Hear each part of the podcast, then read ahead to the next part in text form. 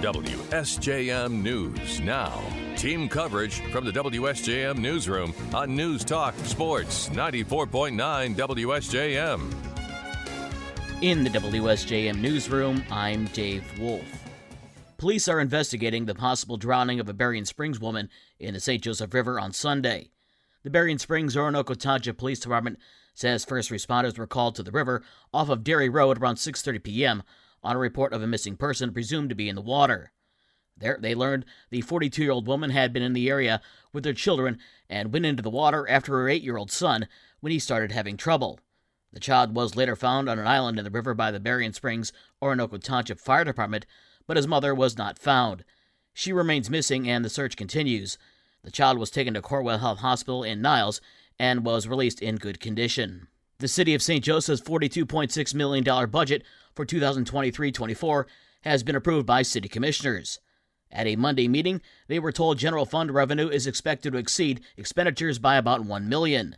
City Manager John Hodgson tells us much of that surplus is going straight to capital projects. The, the, capital improvement fund are where the larger projects that we do that aren't utilities or streets come from, work in parks, things like that. And that receives its primary source of funding from the general fund. Hodgson says a lot of planning has gone into some of the projects on the books for this year. You're going to see a lot of work in the upcoming year trying to, to take care of your facilities. So there's a lot of infrastructure work that's been deferred for a long time, and we've been working very hard to try to figure out how to do that in a, in a cost effective manner to, to, to, try to catch up with work that, that needs to be done. Among other things, the city is planning improvements to the Howard Trail and Howard Trail pedestrian bridge, Maids of the Mist work, Dickinson Park restrooms, and parking lot improvements. Hodgson noted the taxable value of property went up in the city this year by about 11%, although the millage rate paid by residents will go down slightly, by about a tenth of a mill. He says a challenge when budgeting has been a lack of staff and inflation, the latter of which is increasing project costs. A woman convicted of the death of a three year old girl in her care in Coloma Township last year has been sentenced to 30 to 70 years in prison. Prosecutors say 42 year old Judith Sobel was a home care nurse who was supposed to be watching over the girl on the night of June 20th, 2022. Three year old Ophelia Mazer required round the clock care, but she was found not breathing with her breathing tube out. Sobel was found in the same room unconscious. She later admitted to police that she had been doing meth. She was convicted of second degree murder and sentenced by Judge Angela Pasula on Monday.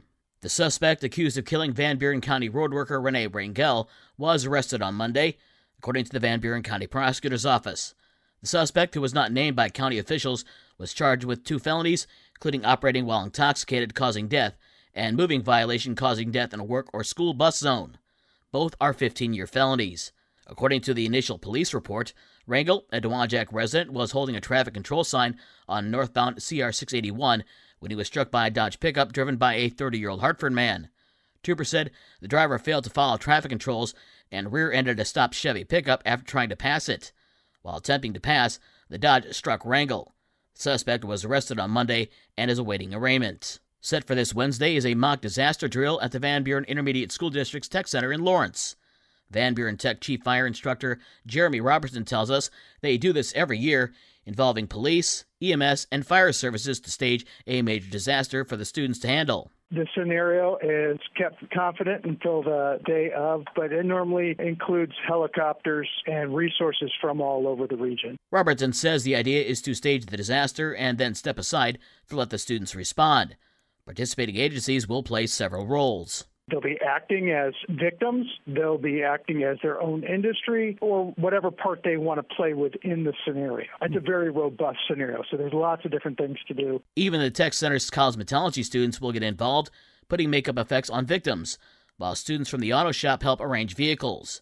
Robertson couldn't tell us what this year's disaster will be, as it's a surprise for the students, although last year's scenario involved two buses that hit some motorcycles. They also had some cattle running around at the scene. The disaster drill starts at 8:30 and there will be another stage in the afternoon for different classes. So if you see something big happening at the Tech Center on Wednesday, don't worry, it's only a drill. In the WSJM newsroom, I'm Dave Wolf.